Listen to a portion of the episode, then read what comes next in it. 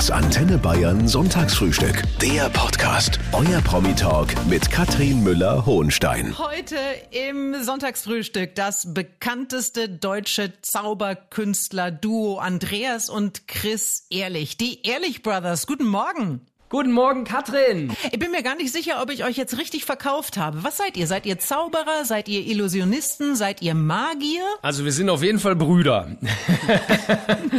Und letztlich ist die Bezeichnung äh, für uns nie so wichtig gewesen. Also für, für uns ist immer so, dass wir mit unserer Kunst versuchen, die Menschen so ein Stück weit zum Staunen zu bringen, weil wir einfach der Meinung sind, dass auch zu wenig gestaunt wird. Und äh, insofern ja, bezeichnen wir uns schon als Magier oder Illusionisten, aber ähm, das ist jetzt für uns nicht so das Wichtigste. Aber auf jeden Fall Brüder. Die Ehrlich Brothers, heute zu Gast auf Antenne Bayern und die meisten äh, kennen euch ja nur von den großen Zauberbühnen. Könnt ihr euch mal gegenseitig vorstellen? Also, mein äh, Bruder Chris, äh, vier Jahre jünger als äh, ich. Ähm, Chris, wer bin ich eigentlich? Ähm, mein Bruder ist Andreas. Also sich gegenseitig vorstellen ist auch ein bisschen. Äh, ich find's lustig. Das mussten wir auch noch nie.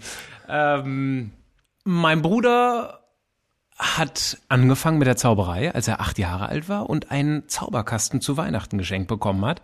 Den hat er sich so sehr gewünscht, ähm, dass die Eltern gar nicht anders konnten. Und so hat unser Leben seinen Lauf genommen. Wobei bei meinem Bruder war es nämlich genau so, weil alle Verwandten dann immer gesagt haben, boah, der zaubert so gut, also zu mir, ja. dass mein Bruder damals gesagt hat, boah, damit will ich gar nichts zu tun haben. Ich spiele Tischtennis und deswegen hat er seine gesamte Jugend eigentlich dann wirklich äh, in einer guten Liga im Tischtennis verbracht, also sehr sportlich aktiv. Hat dann irgendwann aber mit 16, 18 so erkannt, naja, bei den Frauen kommt Zauberei auch irgendwie so ein Hauch besser an. Und dann hat er auch angefangen zu zaubern. Ist das so? Kann man Frauen beeindrucken, wenn man irgendwas verschwinden lässt? Naja, zumindest wenn man gut zaubert. Das hat bei meinem Bruder auch länger gedauert, aber dann irgendwann hat es dann funktioniert. Ich konnte die Frauen beeindrucken, indem ich meinen Bruder verschwinden lassen. das war bei mir tatsächlich so eine Sache, ähm, dass Andreas als äh, Kleinkind, oder ich war da ja vier, als er acht war, ähm, ja, war ich natürlich genervt von seinem Hobby, weil das alle immer so geil fanden.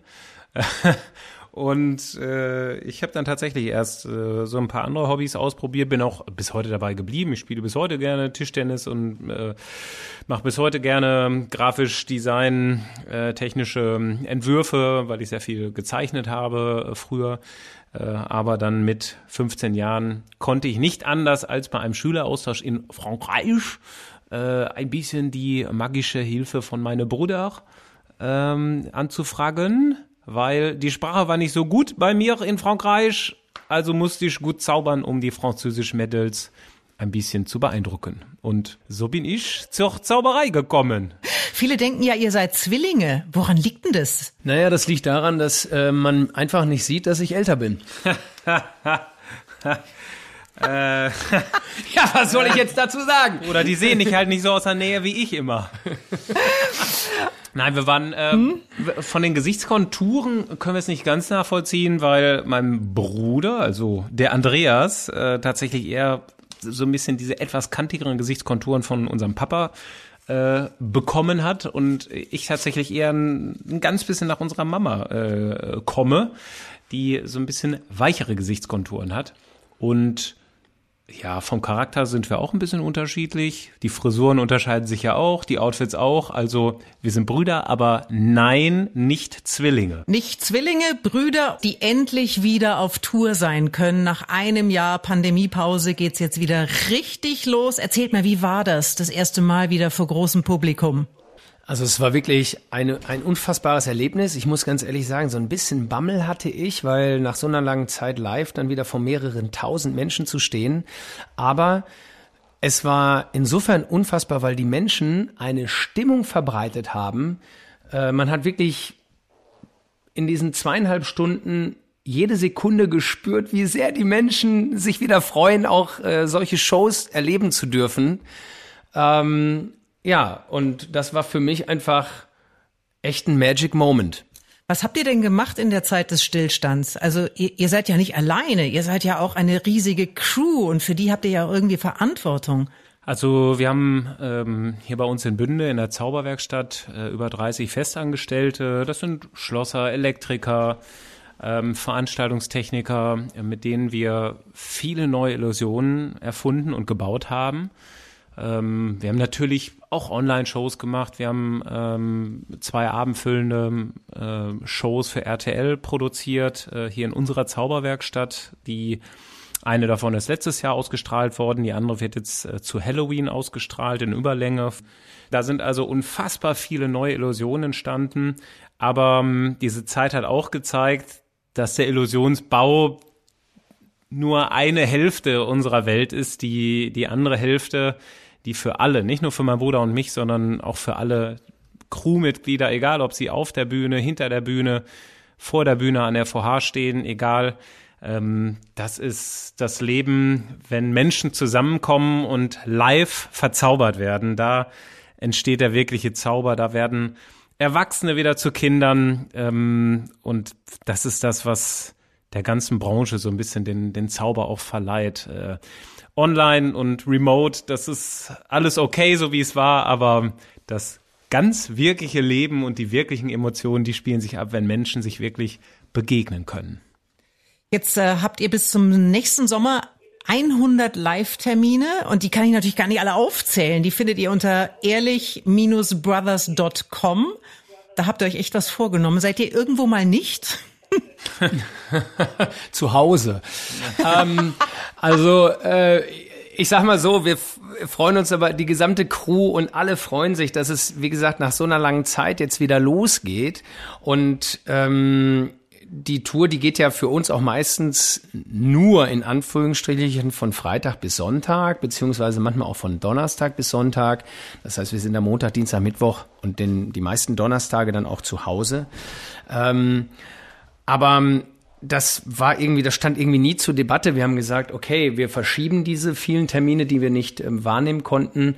Und wir haben ja so viel Fanpost auch bekommen, dass wir gesagt haben, nein, ey, das ist jetzt auch unsere Aufgabe einfach, so diese, dieses Träumen wieder so ein bisschen zurückzubringen, weil das natürlich auch irgendwo zu kurz gekommen ist, so in den letzten 18 Monaten. Und ja, insofern ist das für uns eine Passion äh, und auch nicht als Belastung zu sehen. Also wir freuen uns eigentlich, dass wir jetzt mal so lange auf Tour gehen können, endlich wieder. Das ist eine irre aufwendige Show, die ihr da gerade auf die Bühne zaubert. Da braucht ihr Equipment, da habt ihr einen Hubschrauber dabei, einen Lamborghini. Wie viele LKW sind da unterwegs von Out zu Out? Die ähm, aktuelle Show Dream and Fly äh, kommt mit äh, 20 LKW, alles 40 Tonner. Ähm, das ist eine Größenordnung, die uns selbst so ein bisschen unheimlich ist, weil natürlich so viel Material abgewickelt wird äh, im sogenannten Back-to-Back-Verfahren. Also an einem Tag in Salzburg, am nächsten Tag in Zürich, äh, danach in München, ähm, wo weit über 100 Personen ähm, diese ganze Logistik äh, einfach nur abwickeln. Das ist etwas, was sich über Jahre entwickelt hat. Ich erinnere mich an unsere allererste Tournee zurück. Die war 2003 durch NRW. Die haben wir ohne einen einzigen Techniker bestritten mit einem Golf äh, und einem, einem VW Charan. Sehr gut. Ähm, wo wir selbst alles aufgebaut haben, die Show gemacht haben, abgebaut, in die nächste Stadt gefahren und dann irgendwie am nächsten Tag wieder eine Show.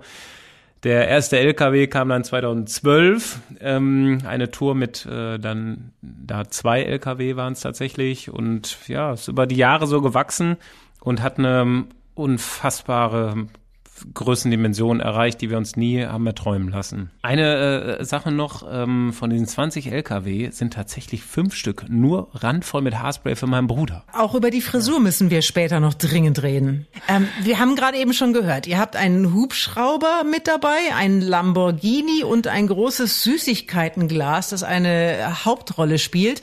Und mit diesem Hubschrauber äh, da zaubert ihr euch aus dem Nichts auf die Bühne. Habe ich das richtig zusammengefasst? Dem kann man eigentlich fast gar nichts hinzufügen. Klar gibt's da noch ein paar Pyro-Effekte, also es ist vorher halt nichts da. Und dann gibt's eine Nebelwolke und auf einmal, äh, wenn das mit dem Pilot klappt, wie gesagt, meistens bin ich's, dann erscheinen wir da und fliegen ein. Genau.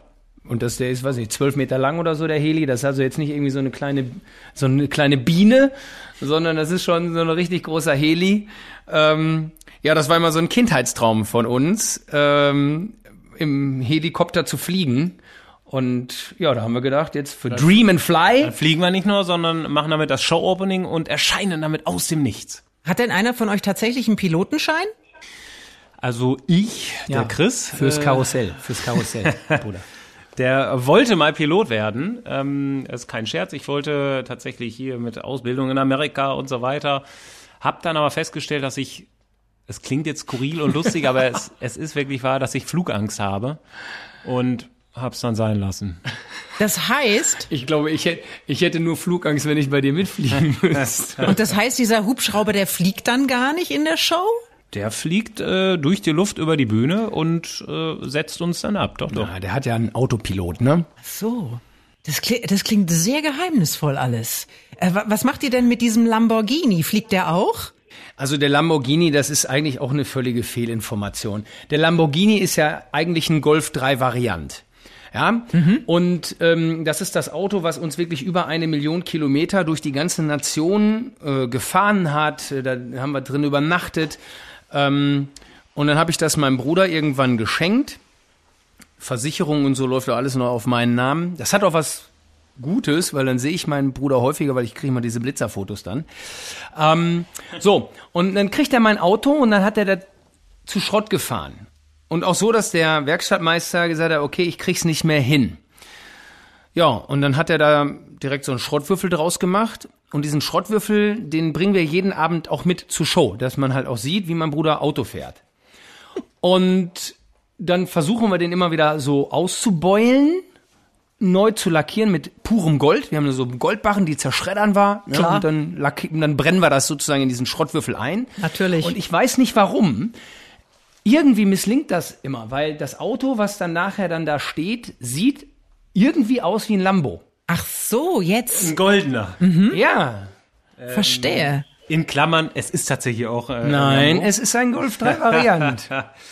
Äh, also, äh, da erscheint tatsächlich, also die, die Geschichte beruht auch wieder auf wahrer Begebenheit. Es gibt einen Golf 3 Variant, mit dem wir schon 2003 äh, eben erwähnt äh, eine Tournee gemacht haben und da haben wir höchstpersönlich diesen Tacho auf über eine Million Kilometer drücken können. Also drücken können, wir sind sie abgefahren äh, durchs Land und ähm, der wird sozusagen zum Lambo verwandelt, wenn man so will. Also man muss es sich angucken. Es ist schwierig zu umschreiben, aber Highlight der Show ist tatsächlich, dass dieser Lambo äh, dann am Schluss der Show mit uns auch da wieder wegfliegt. Also Dream and Fly halt. Das klingt jetzt insgesamt äh, alles irre teuer. Was kostet der Spaß, so eine Show? Das ist eine gute Frage. Ich weiß gar nicht, ob wir schon jemals die Kosten dafür zusammen äh, kalkuliert haben, aber es ist auf jeden Fall siebenstellig. Ähm, boah, Bruder, schmeiß mal Excel an. Also da steckt ja unglaublich viel Know-how drin, was über 20 Jahre da entstanden ist.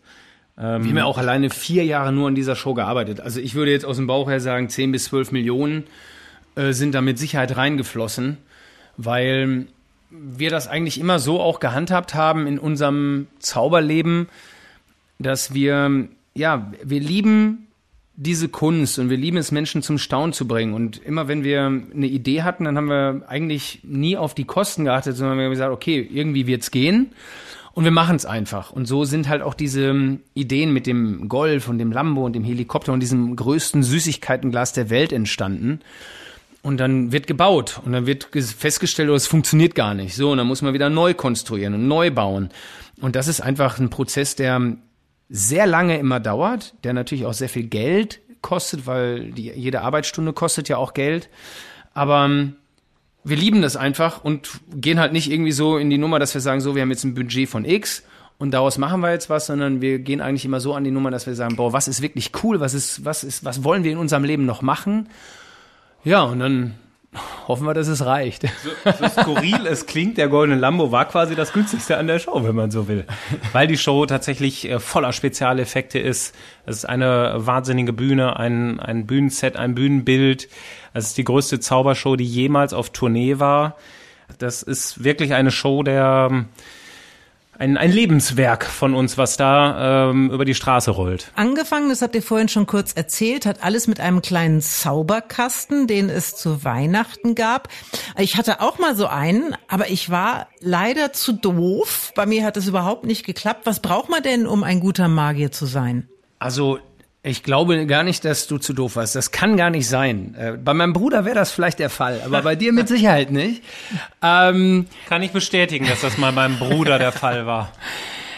Ich glaube, was du brauchst, ist einfach diese Liebe und diese Ausdauer, sich auch von den ersten Rückschlägen nicht unter zu, oder unterkriegen zu lassen. Natürlich äh, sind mir auch zig Karten auf den Boden gefallen und ähm, ja, die ersten Tricks haben auch nicht so geklappt, wie ich das wollte. Aber vielleicht auch wegen unserer Eltern, die einfach die Geduld hatten und immer wieder gesagt haben, nee, ähm, du, an den zwei Stellen, da habe ich noch was gesehen. Ähm, guck da noch mal. Ja, also wirklich immer so ein konstruktives Kritisieren, ähm, was insbesondere mich, weil ich halt angefangen habe, damals ja einfach nach vorne gebracht hat. Und ich erinnere mich auch an diese vielen Gespräche mit den, mit, äh, mit, den Eltern, die die ersten Shows natürlich auch begleitet haben in den Kindergärten oder auch mal im Altenheim oder wo auch immer ich dann halt die Gelegenheit hatte aufzutreten. Äh, du verbeugst dich äh, nicht, nicht genug, du, du hast eine Hose, die muss sauberer sein und du sagst zu viel ähm und alles, was man eigentlich nicht hören will, aber dann doch so konstruktiv, dass es eigentlich Spaß gemacht hat. Und ich glaube, das ist ein Hobby für ganz viele Kids, vielleicht jetzt mal so auch kurz erwähnt, weil es einmal diese handwerkliche Geschichte, äh, die äh, Motorik fördert natürlich, äh, wie muss ich die Hände bewegen, wie muss ich stehen, ich brauche auf der Bühne eine gewisse Haltung, ich muss vielleicht mich fürs Nähen interessieren, weil ich irgendwie eine Spezialtasche noch einnähen muss. Ähm, ich muss frei reden können. Äh, ich muss mir vorher vielleicht einen Vortrag ausdenken dazu, der irgendwie passt. Also das vereint einfach sehr viele Genres und das hat aus mir auf jeden Fall einen sehr selbstbewussten Jungen irgendwann gemacht, weil ich war bis 15, 16 total schüchtern und auch, glaube ich, nicht der selbstbewussteste. Und das hat sich dann einfach durch die Zauberei auch so ergeben. Also ein tolles Hobby auch für viele Kids vielleicht. Das finde ich jetzt total spannend, auch was du von deinen Eltern erzählst. Denn äh, es ist ja so, dass ihr beide, ihr habt ja erst noch studiert. Also der Andreas, Mathe und Sport, Chris, Anglistik und Romanistik. Wie, was war da die Rolle der Eltern in dem Zusammenhang? Haben die gesagt, lernt erstmal was Gescheites? Also man muss dazu sagen, dass mein Bruder die Uni nie von innen gesehen hat, ja, im Gegensatz zu mir. das muss ich so bestätigen. Ich war zwar eingeschrieben auf Englisch und Französisch, aber ja, muss ich das zu meiner Schande gestehen? Nein, aber ich muss gestehen, ich war nie drin. Ich war, habe dann tatsächlich, das war schon zu einer Zeit, wo ich nur noch gezaubert habe, wo wir dann auch unsere erste Tour hatten, wo ich meinen Bruder davon überzeugen musste, lass uns das doch mal voll und ganz machen und schmeiß du, Bruder, doch mal dein Studium. Naja, gut, aber das war äh, ja schon viel so, geiler als zu studieren. Dass der Älteste vielleicht auch von den Eltern natürlich erstmal gesagt bekommt, mach mal was Vernünftiges, mach mal was Ordentliches und ähm, ich wollte eigentlich auch die Zauberkunst nie hauptberuflich machen, bis halt Anfang Mitte 20. Und ich habe vier Semester studiert und das war natürlich ein riesen Zwiespalt jetzt auch, in den sich die Eltern da vielleicht selber reinmanövriert hatten, weil sie halt ein, das Ganze zehn Jahre lang gefördert hatten, zehn, 15 Jahre ja eigentlich. So, und dann kam der Moment, wo ich einen Auftritt hatte bei einem Augenärzte-Fachkongress und mir der Professor nachher sagte, boah, ey, du musst das hauptberuflich machen. Das ist ja wirklich so toll und du kannst die Menschen unterhalten und du bringst die Menschen zum Lachen und zum Staunen. Und das war das erste Mal, dass mir ein studierter Mensch gesagt hat, dass das Ganze einen Wert hat. Und ich weiß nur, dass ich danach die Eltern angerufen habe, gesagt, du, der hat gesagt, ich soll das hauptberuflich machen. Und die Eltern, ah Quatsch, mach das weiter beruflich, was, was du vorhattest. Ich so, nee, der hat mehr Recht, der ist Professor, ihr nicht. Und das, ja, war so ein Wendepunkt. Und es hat dann auch wirklich eine gewisse Zeit gebraucht für die Eltern, ein, zwei Jahre, bis sie das, diese Entscheidung dann auch akzeptiert haben und sich vollends dann auch wieder so einlassen konnten auf unsere Karriere und auf die, auf diesen Traum, den wir da hatten. Und wie wir heute wissen, war das eine gute Idee. Ja, was mir noch total wichtig ist in dem Zusammenhang ja. wirklich zu ergänzen, ist, ähm, dass wir nie Eltern hatten, die irgendwie so drillmäßig drauf waren. Die haben jetzt nie irgendwie uns zu irgendwelchen super Zauberprofis machen wollen, sondern ähm, wenn es uns Standbein. ja, wenn es uns Spaß gemacht hat, dann haben sie uns da gefördert und haben uns unsere Mama hat uns äh, Outfits genäht, mit unserem Papa haben wir unzählige Stunden im, im Werkkeller verbracht und da Zaubertricks selbst gebaut. Ähm, also das war immer wirklich nur ein Fördern sozusagen auf Zuruf, wenn wir uns das eingefordert haben, äh, weil es ja ist mir einfach wichtig, Ja, ähm, das ist ein Glück. dass wir nie in so einem Haus aufgewachsen sind, wo wir das machen mussten, weil die Eltern so ein bisschen übermotiviert waren. Das ist ähm, genau das Gegenteil war der Fall. Die haben einfach geschaut und wo irgendwie so ein Interesse da war, auch in anderen Bereichen, ähm, äh, Kunstschule, Sport, da, da haben sie einfach versucht, uns als Kinder ähm, zu fördern. Ja, da habt ihr Glück gehabt. Super. Ja, absolut, absolut. Ich habe mich gefragt, gibt's denn eigentlich auch Zauberinnen oder treten Frauen nur auf, um zersägt zu werden? Viel zu selten, viel zu wenige Zauberinnen gibt es tatsächlich. Es gibt sie, aber ähm, sie sind rar gesät. Also ähm, da hat sich natürlich in den letzten 10, 20 Jahren auch viel getan. Äh, Zauberei ist eine absolute Männerdomäne in den ähm, letzten Jahrhunderten gewesen. Da ist einiges im Wandel, aber da ist noch ganz viel Luft nach oben. Also Zauberinnen und Zauberinteressierte Frauen äh, dieser Nation, holt euch einen Zauberkasten, guckt auf YouTube äh, euch äh, Zaubertricks an. Ähm, wir hatten jetzt bei unserer Magic School, einem, einem Zauberformat für den Nachwuchs, äh, auch viele Mädels, äh, die durchaus super äh, gezaubert haben und auch manche äh, der Sendungen gewonnen haben. Das waren so Battles, ähm, wo sich Zauber der zauberinteressierte Nachwuchs ähm, gebettelt hat in einem kleinen Zauberwettbewerb und da waren auch ein paar Mädels dabei, die die Jungs geschlagen haben. Also da kommt eine neue Generation heran und das ist gut so. Und Ladies, ja, zersägen kann ich auch mein Bruder. Und ich muss euch ganz ehrlich sagen, ich sitze ja bei diesen Zaubershows immer da und denk mir, na warte, Freundchen, ihr könnt überhaupt nicht zaubern. Aber am Ende check ich's dann doch nicht, wie es funktioniert. Also wie funktioniert Illusion? Ist das Ablenkung? Ist das optische Täuschung? Welche, welche Tricks habt ihr drauf? Also, das, äh, das wird jetzt interessant, das Gespräch.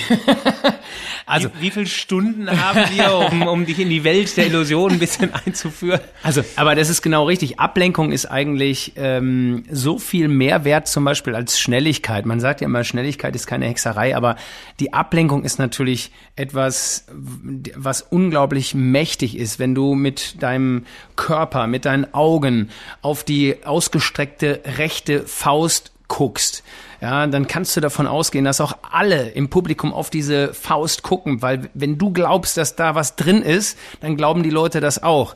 Und dann guckt keiner, was deine linke Hand vielleicht gerade macht unten, die einfach da lose baumelt. Aber das muss man erstmal können, dass obwohl du eigentlich mit der linken Hand gerade was zauberst, darf keiner mitkriegen, musst du den Fokus dann auf etwas ganz anderes lenken. Das vielleicht mal so als Sinnbild, aber ähm, Zauberei arbeitet natürlich mit Techniken. Wir waren auch immer die Zauberer, die gesagt haben, ähm, für uns ist es eine Art Täuschungskunst. Ja, das heißt, ähm, hat nichts mit echter Zauberei zu tun. Wir distanzieren uns auch von irgendwelchen äh, ja, Wunderheilern, Scharlatanen, wie auch immer. Äh, für uns ist es eine Täuschungskunst, die den Menschen einfach zeigen soll, träumt wieder, vielleicht äh, bleibt neugierig, ja. Es gibt auch so viel in der Natur zu entdecken. Wir versuchen auch manchmal den Zauber der Natur so ein bisschen reinzuholen. Ähm, ja, um einfach den Menschen einen schönen Abend zu bereiten, wo sie nach Hause gehen und sagen, wow, ich, ich konnte mal wieder staunen. Für uns ist ähm, viel wichtiger als irgendwie das Gefühl, ähm, wie funktioniert jetzt dieser Trick. Für uns ist viel wichtiger, die Menschen in eine Welt eintauchen zu lassen, sie wieder träumen lassen zu können. Ähm, das funktioniert natürlich mit einer perfekten Illusion, mit einem ähm, beeindruckenden Bühnenbild, mit der richtig unterlegten Musik. Ähm, aber diese Welten zu schaffen, ein, ein, einen magischen Kosmos, ähm, das ist was viel Größeres und das ist so Leitfaden für unsere Shows, als einfach nur, wie funktioniert der eine Trick. Ihr habt ja recht, ich, ich möchte mich ja auch gern darauf einlassen, weil es ja schön verzaubert zu werden. Jetzt ist es ja aber auch so, dass, dass äh, Zauberer ihre Tricks ja äh, generell eigentlich nicht verraten. Jetzt sind wir aber mittlerweile im Jahr 2021. Da kann man im Prinzip im Netz alles nachlesen. Ärgert euch das? Im Prinzip nicht, weil ähm, die Leute, die bei uns in den Shows sitzen, die wollen sich ja weiterhin verzaubern lassen. Und natürlich ähm, kannst du in der heutigen Zeit ganz viele Geheimnisse googeln. Aber wenn wir jetzt zum Beispiel ähm, in der Show wir machen etwas mit einem jungen Ehepaar. Da lassen wir uns die Eheringe geben und äh, sagen, pass auf, wir wünschen euch, dass ihr die vielen magischen Momente in eurer Zukunft noch äh, oder dass sie eure Seelen so verbinden lassen, wie es diese Ringe jetzt sind. Und dann verschmelzen sich die beiden Eheringe sozusagen ineinander. Äh, sie verketten sich. Ähm, dann stellt sich in dem Moment, glaube ich, für keinen der Zuschauer die Frage, wo google ich das jetzt? Sondern äh, die, die, du verzauberst ja durch die Geschichte, durch den Moment. Und das ist uns halt ganz wichtig. Die gehen nach Hause und sagen, oh, das mit den Eheringen, ey, das war doch so herzzerreißend und das war so schön. Und das ist viel mehr wert eigentlich als jetzt das Geheimnis eines einzelnen Tricks. Das ist eigentlich wie äh, bei einem guten Song, egal ob jetzt äh, Pop, Schlager, Rock natürlich kann man analysieren, wie die Notenfolge ist. Äh, da gibt's technische Erklärungen für, aber ähm, ob ein Song einen ergreift und ob man ihn gerne anhört, das hat überhaupt nichts ja, mit dem technischen Fundament zu tun, ob das jetzt einer Logik folgt oder welchem Prinzip genau, sondern entweder lässt man sich auf diese Kunstform gerne ein oder sie berührt einen eben nicht. Und ähm, letztlich die Frage, wie etwas funktioniert, natürlich umtreibt einen das in dieser, äh, in dieser Show, aber es ist für uns überhaupt nichts, was uns wurmt.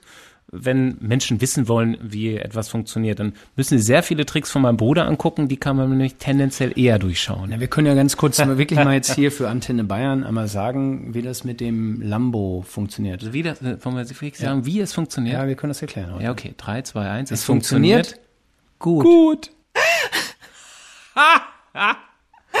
so, mehr verraten wir nicht. Die Ehrlich Brothers heute im Antenne Bayern Sonntagsfrühstück. Sag mal, habt ihr eigentlich irgendwelche Vorbilder gehabt früher? Also mir fällt ja spontan David äh, Copperfield ein, mir fallen natürlich auch Siegfried und Roy ein, wobei ich mir nicht sicher bin, ob ihr mit einer Horde lebendiger Tiger auf eine Bühne gehen würdet. Naja, mein Bruder ähm, hatte ein großes Vorbild, das bin ich. Ha, ha, ha. Weit gefehlt, weit gefehlt. Ja, damals gab's ja nur äh, Siegfried Roy und David Copperfield. Ja, natürlich waren das Riesenvorbilder auch für uns. Äh, das waren die einzigen, die da den Takt angegeben und vorgegeben haben. Äh, umso ja, schöner waren so die Ritterschläge dann ähm, selbst in Las Vegas mit Siegfried haben wir uns ähm, zweimal treffen können. Äh, Copperfield hat irgendwann angerufen, um Illusionsprinzipien äh, von uns zu erwerben. Also das waren schon so die Heroes unserer Kindheit. Und trotzdem ist irgendwie was ganz Neues daraus entstanden. Also wir ähm, können uns jetzt nicht vorstellen, mit irgendwelchen Tigern ähm, aufzutreten, weil das halt, das ist halt Siegfried und Roy. Ja, ein Bruder reicht auch.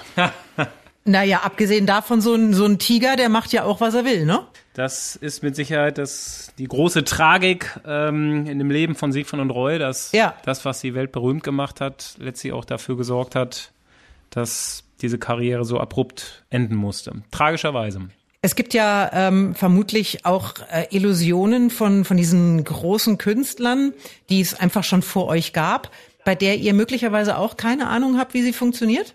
Also wir kennen mittlerweile wirklich viele Trickprinzipien, aber es kommt immer wieder vor, auch gerade so auf so Zauberweltmeisterschaften oder auf so Zauberkongressen, da sitzt du dann da, siehst irgendjemanden, der vielleicht seit 20 Jahren an so einem Effekt tüftelt, wo du denkst, äh, der, jetzt voll geflasht, wie hat er das denn gemacht?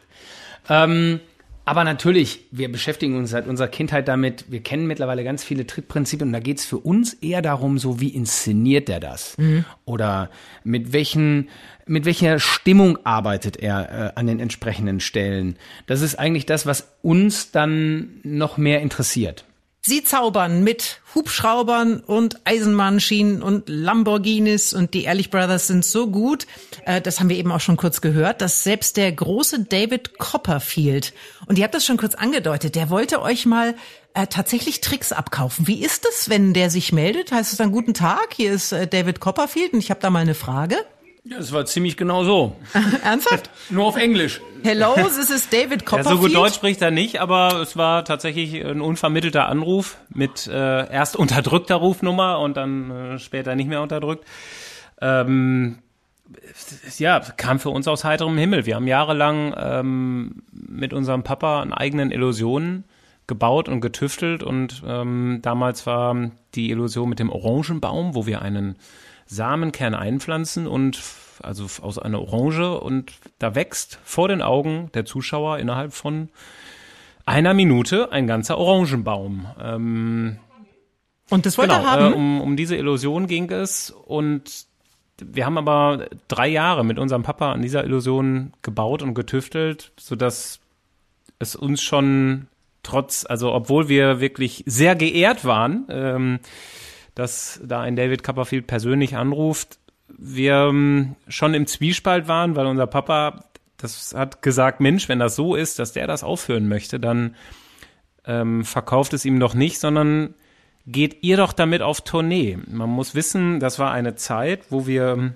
im Prinzip noch gar nicht in der Öffentlichkeit standen, sondern auf Hochzeiten gezaubert haben, auf Firmenfeiern, Weihnachtsfesten und dergleichen.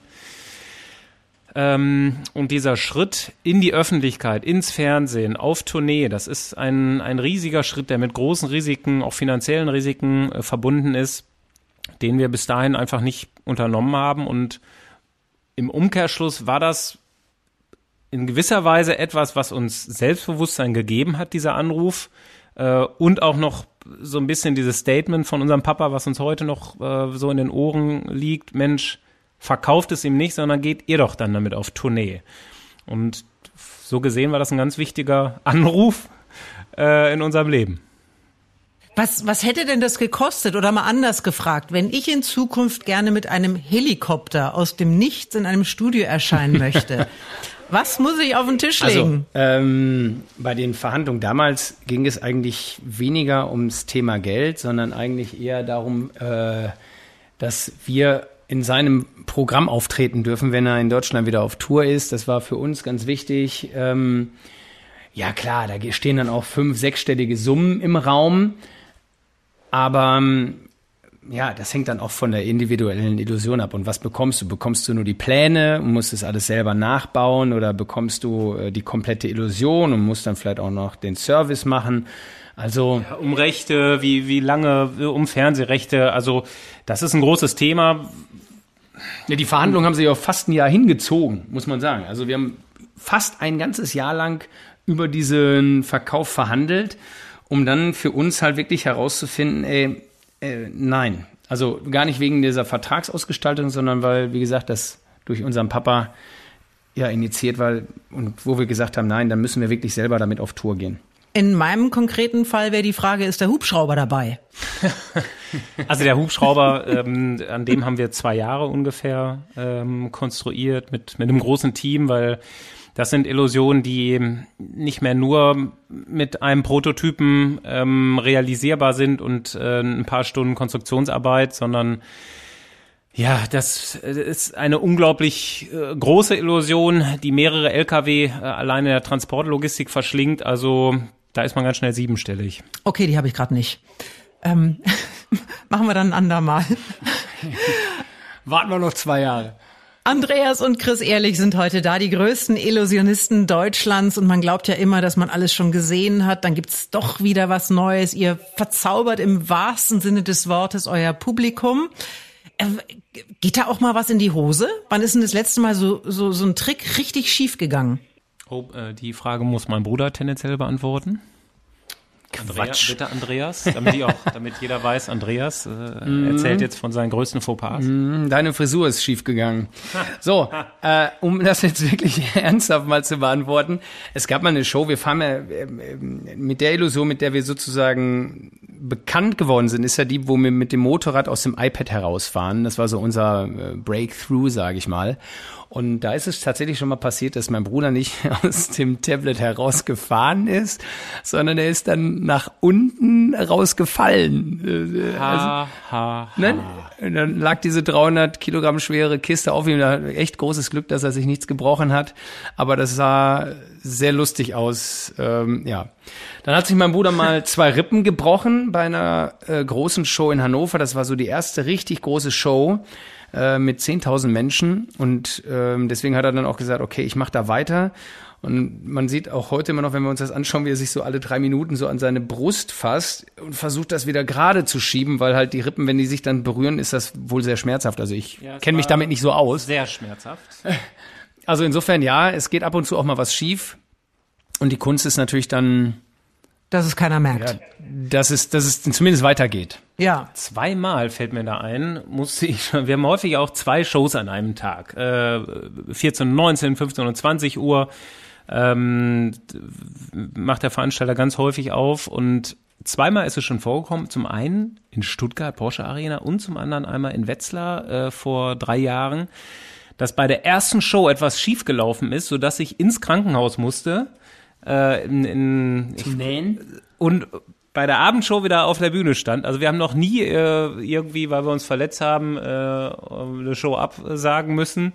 Äh, einmal weiß ich äh, in Stuttgart, da ähm, bin ich in ein scharfes Teil gefallen auf der Bühne.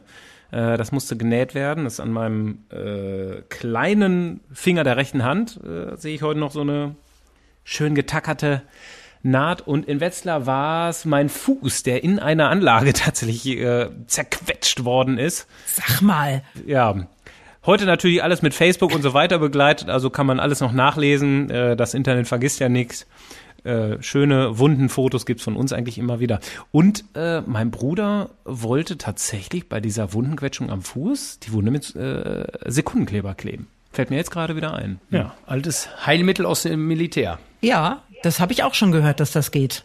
Ja, ich habe das bei mir auch schon öfter gemacht, aber bei meinem Bruder wollte er nicht. Er wollte es nicht. Nee, das war das eine sehr offene Wunde. Ich wollte da keinen Sekundenkleber drin haben. Ganz wichtig ist ja auch immer die Show außenrum. Was mir noch ganz äh, spontan eingefallen ist, Chris ist ja staatlich geprüfter Pyrotechniker. Ähm, das ist mit Sicherheit von Vorteil. Bist du für den Wumms zuständig? Nochmal, wofür bin ich zuständig? Für den Wumms. Ach, Wumms. Für den Wumms. Ja, das kann man so sagen. Äh, es sind heute natürlich mehrere Pyrotechniker, die die Show begleiten. Ähm, je nach Größe der Show sind das vier oder fünf. Ähm, aber ich habe gerade heute Morgen auch wieder äh, mit dem Head of Pyrotechnik ähm, ein paar Nachrichten hin und her geschrieben und gesprochen, was ist bei der nächsten Show nochmal anders in dem Fall größer gemacht wird. Ähm, also es ist schon eine Leidenschaft, ähm, die Show zu inszenieren.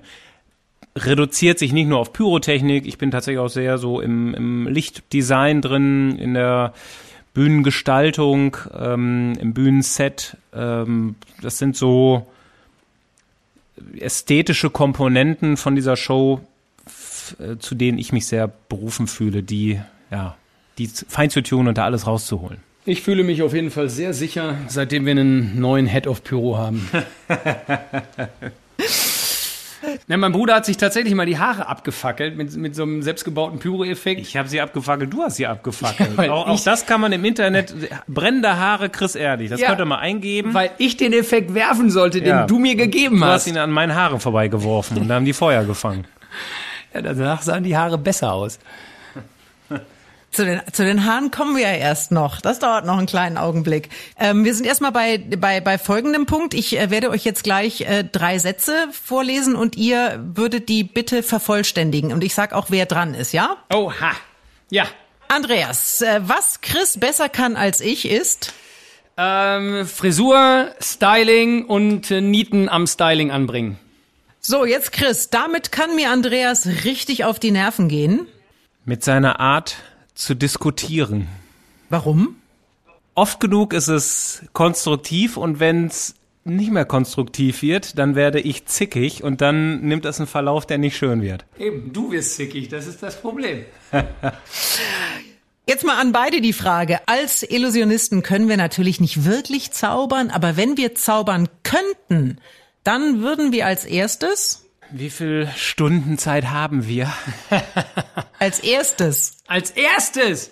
um Gottes Willen, was ist denn das Wichtigste? Weltfrieden, äh, ewiges Leben? Ja, das ist, das ist ganz schwierig, weil ich habe mir, ich krieg von Kindern diese Frage immer und die Kinder leben natürlich sehr dann auch so in der Welt, was sie gerade so durchmachen in der Schule. Ich, das ist ganz schwierig. Was würden wir als erstes machen? Vorne anfangen und hinten aufhören. Äh, wie gesagt, Weltfrieden fände ich mega. Vielleicht vorher noch ganz schnell Corona wegzaubern und dann den Weltfrieden. Ja, Bruder. Oder? Du Corona, ich Weltfrieden. Ja, so machen wir Ich, ich äh, schwanke jetzt auch tatsächlich zwischen einer ernst gemeinten Antwort und einer äh, humorvollen Antwort, weil es natürlich die Frage, die ist der Wahnsinn. Also ich habe mal so, ich habe mich mal für Raumfahrt ein bisschen interessiert und mitbekommen, dass die da ja wirklich schwerelos auch auf Toilette gehen müssen. Und ich habe dann mal irgendwann gesagt, ey, wenn ich wirklich zaubern könnte, dann würde ich denen da oben einmal die Schwerkraft zaubern. Für den Toilettengang. Ja. Das ist doch mal, Alter, das ist doch mal was Praktisches. Damit kann man ja was anfangen. Aber das ist jetzt nicht das allererste, was ich machen würde, okay. wenn ich zaubern könnte. Das kommt dann nach Corona und nach dem Weltfrieden. So, genau. Dann kriegen die Kollegen auf der ISS die Schwerkraft. So, und letzte Frage in dem Zusammenhang. Als wir das Angebot von RTL für die Jury vom Supertalent bekommen haben, war unsere erste Reaktion? Nein, und die zweite Reaktion war auch nein, weil die ersten Anfragen schon tatsächlich zwei Jahre her sind. Äh, da hat schon sehr konkrete Gespräche und auch Treffen gegeben, vor zwei Jahren und dann vor einem Jahr nochmal. Ähm, und als klar war, dass es eine gewisse Neuausrichtung von diesem Format gab, ähm, da haben wir gesagt, äh, dann sind wir dabei. Äh, es geht jetzt um viel mehr um Glaubwürdigkeit, um echtes Feedback, um konstruktive Beiträge und das ist wirklich ein neu ausgerichtetes Format, total unterhaltsam, also auf jeden Fall einschalten. Das ist wirklich ähm, eine tolle Sendung geworden. Und deswegen ist es jetzt ein Jahr. Sag mal, da ist euer Kalender aber knackig voll in den nächsten Monaten, oder? Seid ihr mal zu Hause? Ja, ich habe jetzt hier gerade die Termine vor mir. Das ist München-Tour, Neu-Ulm-Tour, Nürnberg-Tour, Köln, Supertalent. So, also Supertalent. Wie geht ihr das an? Seid ihr die Netten? Seid ihr die Knallharten oder die Lustigen? Ich glaube, wir sind so, wie wir sind. Und das war RTL auch wichtig, weil RTL hat uns halt auch deshalb gewollt, das haben sie uns zumindest so gesagt, weil wir halt seit 20 Jahren auf der Bühne stehen und eigentlich auch unser ganzes Leben lang diesen großen Traum hatten, dass wir mal große Hallen und Arenen füllen und eigentlich auch alles dafür gegeben haben. Ähm, und wo RTL gesagt hat, Mensch, wenn nicht ihr, wer sonst sollte jetzt neuen, jungen Talenten vielleicht was mit auf den Weg geben? Und das haben wir ein bisschen sacken lassen, weil es für uns natürlich total ungewohnt ist. Wir sind sonst immer nur Macher gewesen, haben immer nur gemacht, haben auch viel falsch gemacht, aber haben weitergemacht. So, und jetzt sitzt man da und muss halt urteilen über jemanden. Und das ist natürlich etwas, ähm, was erstmal schwerfällt, muss ich ganz ehrlich sagen. Ja, bei uns gab es auch zum Zeitpunkt X Leute, die gesagt haben, ey, hört mal lieber auf mit der Zauberei, das gefällt mir nicht, was ihr da macht. Und ähm, wir haben trotzdem weitergemacht. Und insofern, glaube ich, können wir viele verstehen, die erstmal dort auf der Bühne sind, weil die ja alle einen Traum haben. Ja? Ähm, aber wir wissen halt auch, wie lange es zumindest bei uns gebraucht hat und mit wie viel unfassbarer Arbeit und Fleiß und Einsatz ähm, das einhergeht, wenn du diesen Traum leben möchtest. Mhm. Ähm, insofern sind wir wir. Wir geben die Antworten, die wir dann in dem Moment für richtig halten ähm, und hoffen, dass auch der Fernsehzuschauer das nachvollziehen kann. Das Supertalent, das kann ja so ziemlich alles sein. Also da wird gesungen, da wird getanzt, da gibt's eine Hundenummer, eine Katzennummer, eine Meerschweinchennummer. Was kommt denn bei euch besonders gut an? Also die äh, die Vorentscheidungen sind ja schon aufgezeichnet. Äh, das heißt, wir haben schon ein bisschen was gesehen. Die Halbfinals und das Finale, die werden live sein im November und Dezember. Und was bei uns natürlich gut ankam, waren Zauberacts. Also da gab's äh, mehr als eine Handvoll über die Staffel verteilt. Da waren wirklich tolle Talente dabei. Ähm, und auch aus der ganzen Welt. Also wirklich sehr unterhaltsam. Darüber hinaus äh, muss es einfach Gänsehaut äh, verursachen und dann sind wir dabei, egal ob es ein Gesang ist, der uns total berührt oder ähm, äh, oder ein Tanz oder ich weiß, wir haben einmal den goldenen Buzzer gedrückt. Ich verrate noch nicht wofür, aber da waren wir einfach geflasht und es war kein Zauberer. Mhm. Ich denke auch, was viel wichtiger ist als äh, die Branche ist, du musst halt überrascht sein, dass du musst wirklich da jemanden haben, der auf der Bühne, wo du merkst, okay, der fühlt sich da wohl und er hat auch ein großes Talent, deswegen heißt die Sendung so, aber er hat vielleicht auch noch ganz viel Potenzial. Und wie gesagt, dieser Magic Moment, wenn du merkst, Alter, ich habe eine Gänsehaut und es gefällt mir einfach unfassbar gut, dann ist eigentlich egal, was diejenige oder derjenige da macht, weil er hat dich in dem Moment verzaubert. Und äh, das ist für mich dann ja, auch das Supertalent. Und noch eine Sache, die für uns irgendwie so mitgespielt hat und auch weiterhin mitspielt.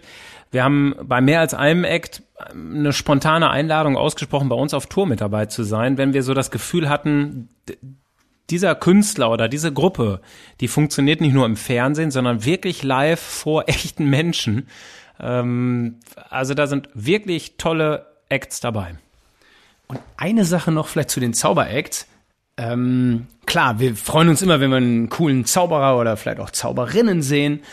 Ähm, wir haben uns aber dann in dieser Entscheidungsrunde ein ganz bisschen zurückgenommen und eher auch die anderen Juroren dann äh, zu Wort kommen lassen, okay, äh, wie bewertet ihr denn diese magische Performance? Weil natürlich kann ich die jetzt aus tricktechnischer Sicht bewerten, aber mich interessiert dann natürlich viel mehr, okay, was hat das denn mit euch ausgelöst? Wie war die Wirkung auf euch? Äh, das haben wir zumindest immer bei den Zaubernummern probiert, um da auch eine gewisse Neutralität dann einfach auch zu wahren.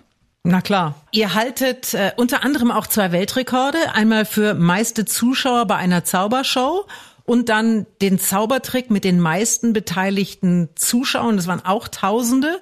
Und dann haltet ihr sicher noch irgendeinen inoffiziellen Rekord zum Thema spektakuläre Frisur. Männer, jetzt mal ganz im Ernst, Männer und ihre Haare. Ich werde irgendwann mal ein Buch drüber schreiben.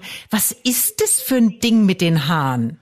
Naja, da bin ich jetzt, also da gibt's eine, eine, eine Geschichte zu. Und zwar kamen Leute nach den Shows, die wir äh, jahrelang zusammen gemacht haben. Seit 2001 sind wir zusammen aufgetreten. Immer wieder zu uns und sagen, ja, wer ist denn jetzt wer?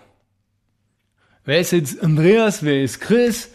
Äh, ich kann euch so schlecht auseinanderhalten. Und das lag dann natürlich auch an der Frisur. Ja, und dann habt ihr gesagt, der eine macht die Haare hoch und der andere macht sie runter und dann weiß man Bescheid. Und wir hatten auch noch gleiche Outfits. Wir haben bei, also wir haben immer schon in Jeans gezaubert ähm, und hatten noch so ein weißes offenes Hemd. Und das war so die Zeit, wo wir gesagt haben, vielleicht müssen wir daran arbeiten, dass die Menschen wissen, wer Andreas und wer Chris ist. Und das hat sich so über Jahre einfach dann ergeben. Ja. Ja, ich kann dann nämlich auch noch, dann kam mein Bruder nämlich dann zu mir rüber, ne, schön in meine Wohnung und sagt, so, jetzt probieren wir mal was ganz Neues. Und das ist mehrfach vorgekommen. Also ich war mehr oder weniger äh, Styling-Opfer von meinem Bruder und das bin ich auch heute noch. Aber das ist ja äh, mittlerweile natürlich so eine Art Markenzeichen auch geworden. Wie lang dauert denn das, bis die so stehen, wie sie stehen? Ne, wir fangen im Januar an, dann bleibt das ein Jahr so und dann. Äh Nein, also das dauert äh, also bei mir eine gute Stunde und bei meinem Bruder meistens noch ein bisschen länger. Also wir warten meistens immer auf meinen Bruder. Da kann ich nicht widersprechen. Und, und, und was kommt da rein? Also die müssen ja einiges aushalten. Eine Geheimrezeptur. So, jetzt aber her damit. Aber die Geheimrezeptur ist so cool, dass ungelogen man tatsächlich auch mal damit schlafen kann und am nächsten Tag kann man die Frisur immer noch nutzen. Mein Geheimrezept, heiß föhnen, in die Position bringen, ein bisschen Haarspray zum ersten fixieren, dann mit Gel so ein bisschen die Haarspitzen ausformen, nach dem ersten Finish einmal nochmal mit Haarspray rübergehen, dann nochmal föhnen, dann die Spitzen nochmal so richtig ausdrehen, damit es auch in den Spitzen verklebt und dann gehst du noch zweimal so richtig rüber zum Fixieren. Und dann ist die Stunde auch schon um. Glätteisen hast du vergessen, Glätteisen. Das machst du, ich brauche kein Glätteisen. Das war bisher die schönste Stelle vom ganzen Gespräch. ja.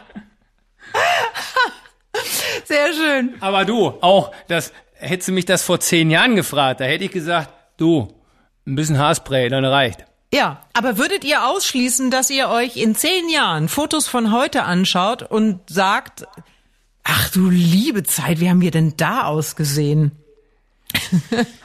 Also ich, ich, pass auf, das ist jetzt hier wirklich, jetzt triffst du wieder so einen Nerv. Also mich, ich hasse diese Frisur und ich bin über jeden Tag dankbar, wo ich nicht in diesem Styling bin. Ja, ich freue mich immer, wenn ich privat rumlaufe, keiner erkennt mich. Bei meinem Bruder ist das anders. Ja, ist lustig. So, jetzt sind wir beim. Danke wäre auch nicht schlecht, lieber Bruder. Sag mal Danke. Danke für nix. Die letzte Geschichte dreht sich um die mystische Frage, was weiß man denn noch nicht über euch? Gibt es irgendwas, was ihr noch nie in der Öffentlichkeit erzählt habt? Gut, wir haben natürlich gefühlte tausend Interviews gegeben in den letzten äh, zehn Jahren. Gefühlte? Ähm, ich sag, Bruder, weiß man schon, wie du dich Oh nee, da, nein, nein, nein, das, das, Weiß- das, nee, das darf nee, das können wir auch nicht. Nee, das ist auch zu geheim. Warte mal, ich schreibe mir hier auf. Nee, das können wir auch nicht machen. Das ist, äh, das ist zu geheim. Was? Also, Nee, nee, das ist auch zu geheim. Das Also zu geheim. äh, man müsste wahrscheinlich jetzt unsere Fans fragen an der Stelle, weil ganz im Ernst, was ich vor drei Jahren und vor fünf Jahren alles schon mal erzählt habe, das habe ich gar nicht mehr auf dem Schirm. Also was ich noch, was ich wirklich noch nie Jetzt, Bruder, Haus raus! jemandem erzählt habe, Auch nicht mir? dir schon, äh, ist tatsächlich meine, ein, ein Teil meiner Morgenroutine. Oh, jetzt aber. Ähm, ich gehe in eine Eiskammer mit minus 100 Grad. Bitte was? Ja, der hat so eine Eistonne, mein Bruder, weil er denkt, er wäre ein Supersportler, der sich dann immer runterkühlen muss. Ist wirklich wahr. Nach dem legendären äh, Interview von Me Per Mertesacker, Eis, Eistonne, dum, dum, dum, dum, dum, dum, ähm, habe ich tatsächlich mich mal gefragt, was ist denn so eine Eistonne? Und bei, ähm, bei Hochle- Hochleistungssportlern gibt's das halt. Ja. Die nach so einem Spiel springen die in eine Eistonne. Also es, der hat so gesagt außer Laune heraus, aber es gibt's wirklich. Nee, nee, also Und- die Frage ist ja, ist es jetzt eine richtige Eistonne, also wo richtiges Eis drin ist? Es gibt ja auch diese diese Röhren, in die man reingeht und da kommt dann so so so so kalter Nebel, das wird auch extrem runtergekühlt. Ich weiß gar nicht, ob Ja, genau. Und sowas hast du?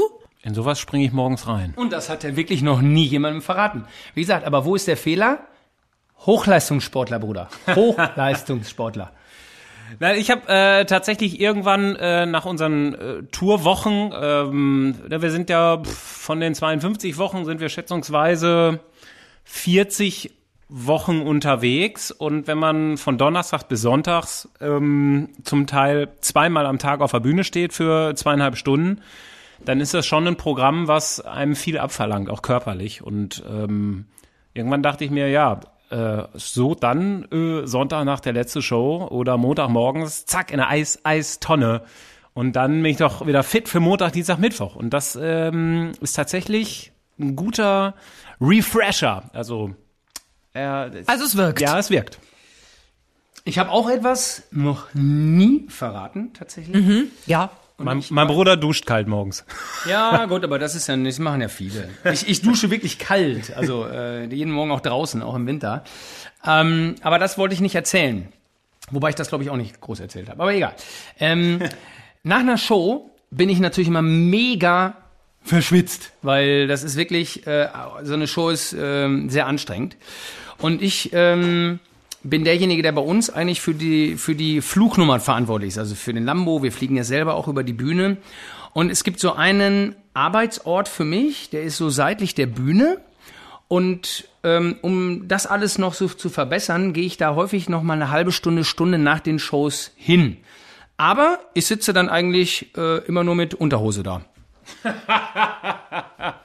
Das weiß kaum jemand. Also die Techniker wissen das, aber die Fans nicht. Ich hoffe nicht, dass demnächst da die Leute jetzt da warten oder. Also das ist, weiß ich nicht. Ich finde das einfach dann kühlt man so ein bisschen runter und ähm, ja. Calvin Klein Boxershort sage ich da nur zu. Also der eine in der Kältekammer, in der Eistonne, der andere in der Unterhose. Das das war schön. Also das gefällt mir gut so als Geheimnis. Bin ich mir nicht sicher, aber interessant. Nee, das war lustig, doch. Nein, das war schön heute. Wirklich toll. Ach ihr zwei, ich wünsche euch so viel Erfolg mit eurer Tour und dass das alles äh, so läuft, wie ihr euch das vorstellt. Und äh, ich sag's auch gerne nochmal, ehrlich-brothers.com, da findet ihr die Termine, 100 Stück sind es bis zum nächsten Sommer und da sollte doch für jeden was dabei sein. Genau. Und über zehn alleine im Antenne Bayernland. Yeah! Ne? München, Neu-Ulm und Nürnberg. Wir freuen uns mega. Super. Alles Herzlichen Gute. Dank. Schönen Sonntag noch. Tschüss. Das Antenne Bayern Sonntagsfrühstück. Der Podcast. Jede Woche neu. Jetzt abonnieren oder folgen für mehr spannende Gäste und entspannte Gespräche mit Katrin Müller-Hohenstein.